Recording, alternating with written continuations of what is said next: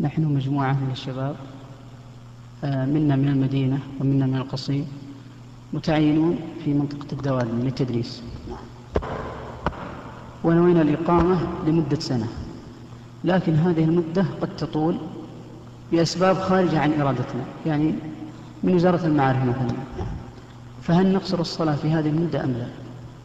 آه، أرى أنكم لا تقصرون الصلاة. هل يسأل يقول إنه تعين هو وجماعة معه في غير بلادهم في بلاد بعيدة عن بلادهم. يعني هم من أهل المدينة ومن أهل القصيم وتعينوا في الدوادمي فهل يجوز أن يقصروا؟ نقول لا يجوز أن تقصروا لأن أمر الرجوع إلى أهليكم ليس بأيديكم. والأصل أن الموظف يبقى على وظيفته إلا أن يتجدد شيء يوجب رده إلى أهله أو إلى مكان آخر. الذي أرى لكم أن لا تقصروا.